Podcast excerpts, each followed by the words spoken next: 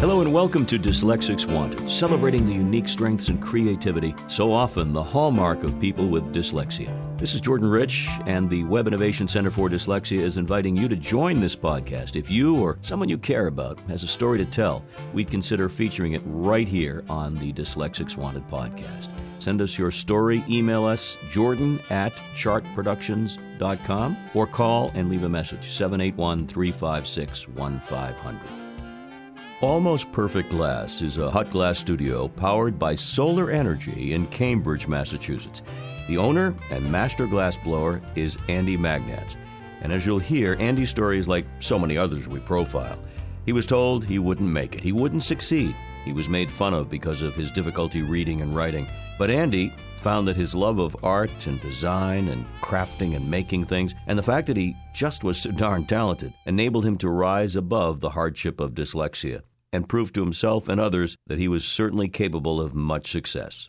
You're very successful and people love your work and all that. How does one get into the glass blowing game to begin with? Well, for me, it came about in a very circuitous way. Um, I'd gone to lab school in a small town in Wisconsin um, at the University of Wisconsin at River Falls. And I was not a successful student, had no idea why. And so I went to uh, when I graduated from high school, I went to trade school as a as a tool and die maker. And uh, while I was in trade school um, in 1970, the Kent State killings happened, and uh, I um, was in a uh, in the cafeteria, and they announced the killings, and the place broke into applause in favor of the National Guard shooting the students. And I thought, my God, that's terrible. And so I went home to the small town I was in, and I was in a bar.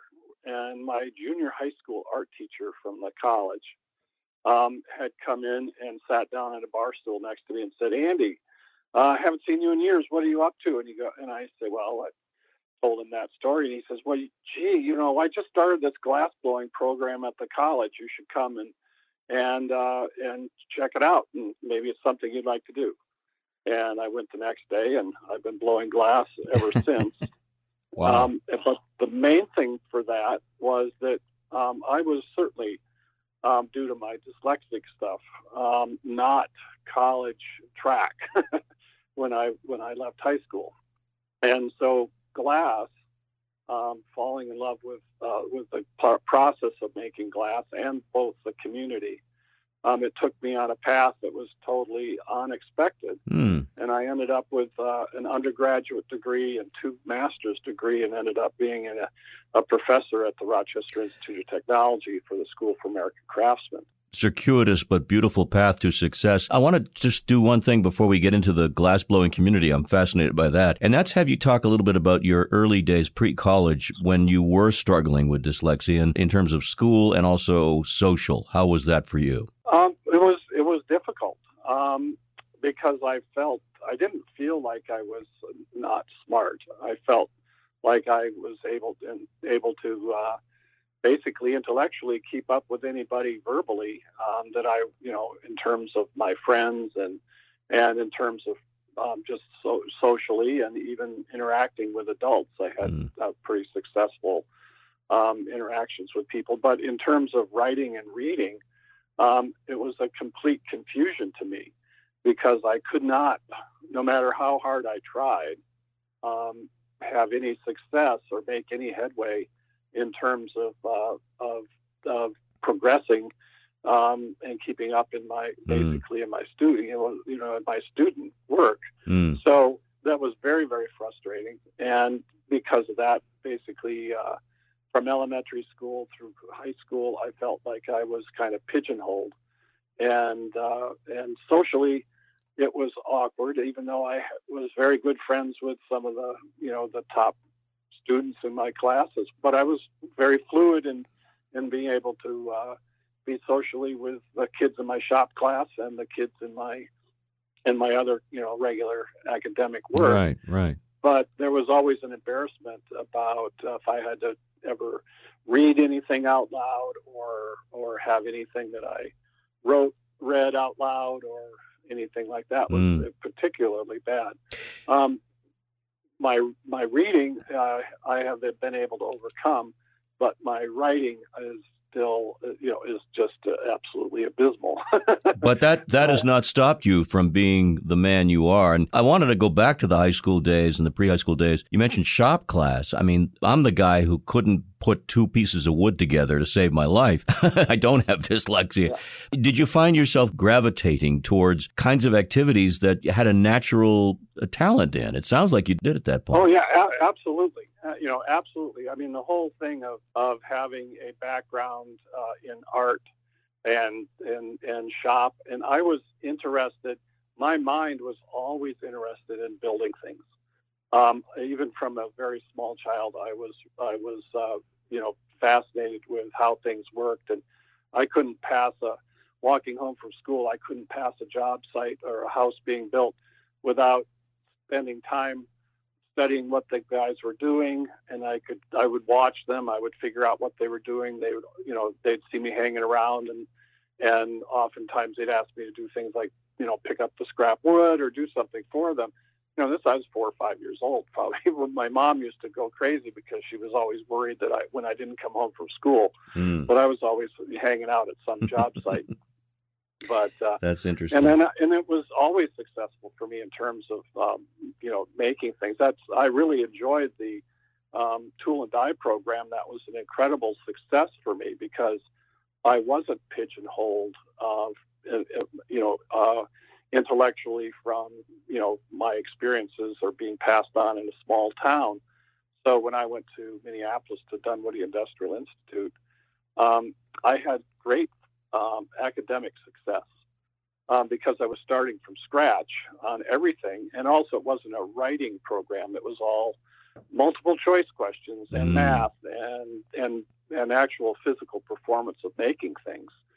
So that uh, that was a great experience for me, even though I had that experience with the um, with the you know with the environment of of, the, of necessarily the people at the right, moment. All right. Andy, um, I, I, love the name of your company and the website, almostperfectglass.com. I love that. Almost perfect.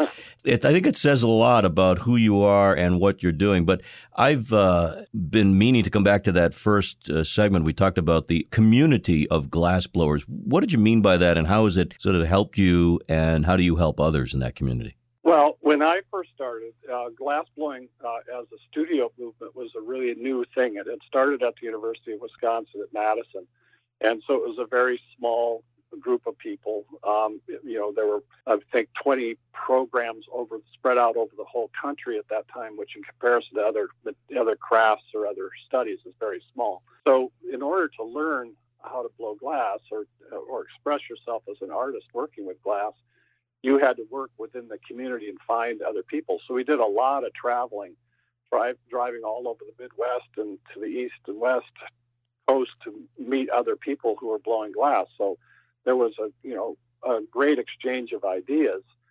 Um, and then the whole thing of, of it being a small, being in those programs at the University of Wisconsin, River Falls, Madison, and then um, out at the California College of Arts and Crafts, I met a big, large group of interesting people who are in that same pursuit um, of of making, you know, inventing glass. And my kind of expertise from having a technical background was building the equipment as well as making glass. So I kind of spanned a whole uh, need of uh, of my own intellectual interests, mm. but also um, I had both. I had a lot of people looking for me for technical information. So there was a lot of, uh, of shared uh, experience, and and so that built the community. And I was also involved in um, developing uh, a, a, a group called the Glass Art Society, which when I first was um, at the first one of the first or second meetings before it incorporated into a nonprofit organization, there were only 35 people, um, and now it's an international organization of maybe 25,000. Let me ask you to comment on how you get through your your business day. You're the artist, you're the creator. I'm alluding to something. Your lovely Yeah. bride Susie, who's been so nice uh, getting back to me and setting up this interview. There are workarounds for any of us. I, I have them when it comes to math. I have to have help. What are some of the workarounds? Please talk about your wife because she seems like a doll. She really does. Well, she is. She's uh, definitely. A, we're we're a true partnership in terms of uh, having. Uh, we have the same uh, interest in aesthetics and and so on. So that that makes us very compatible in terms of the work that we do. But we definitely have our divisions of labor. Um, she handles all our communication um, issues, and I and also takes care of running the books and so on, which leaves me to run um, the basically the art factory side and the and the and the teaching part of of what I do, and uh, I do a lot of mentoring. And but Susie's very very uh, very social, and so she she we have quite a community of people here specifically in our within our studio here. We're lucky enough to have been in business long enough to develop uh, uh, a pretty large facility um, in com- comparison to most artists. And then we were able to share that. Uh, we rent studio space to other artists, which Mm. adds to our community. And she keeps track of all of that, the bookkeeping and, Mm. and different things like that. Finally, Andy, any words of advice for young people or those parents with young students who are dealing with dyslexia? What would you like to tell them? Okay, well, the, the main thing with, with dealing with a dyslexic child is to uh, work with them on their self esteem. Uh, the main thing is that they they need to feel like they have value and that the things that they're struggling with are not necessarily a uh, uh, something that would, should necessarily has to hold them back. They need to find something that they are attracted to and, and, and good at and that they're not uh, emotionally uh, depressed by having um, uh, a situation where they're um, not valued for, for who they are. The best advice I ever had in terms of, of dealing with dyslexia, because I didn't know I was dyslexic until I was uh, 24 years old, um, was that um, I had a person tell me, find something that you're interested in reading and that will help you get through the stumbling of reading because it made reading enjoyable where all the intellectual kind of school type of reading was such such dis, so disheartening so to find something to to focus on for me was was uh, science fiction and i read tremendous amount of science fiction till the point where i was I was reading a stack of stack of books that were three feet tall. Where when I was in high school or whatever, I was afraid to read a single book that I never thought I'd get through. So, finding something that you love to read or write about is the way uh, was the way for me to uh, kind of get rid of some of the demons. Thanks once again for listening to Dyslexics Wanted. We're seeking personal stories about your dyslexia journey and would love to hear from you. If you or someone you care about have a story to tell, we would consider featuring it on this podcast. Send the story to me, Jordan, that's J O R D A N, Jordan at chartproductions.com. Chart is spelled C H A R T. We'd love to hear from you. Remember to subscribe, download, rate, and review this podcast, available on all major web platforms. And once again, for much more, visit WICD.org. That's WICD.org.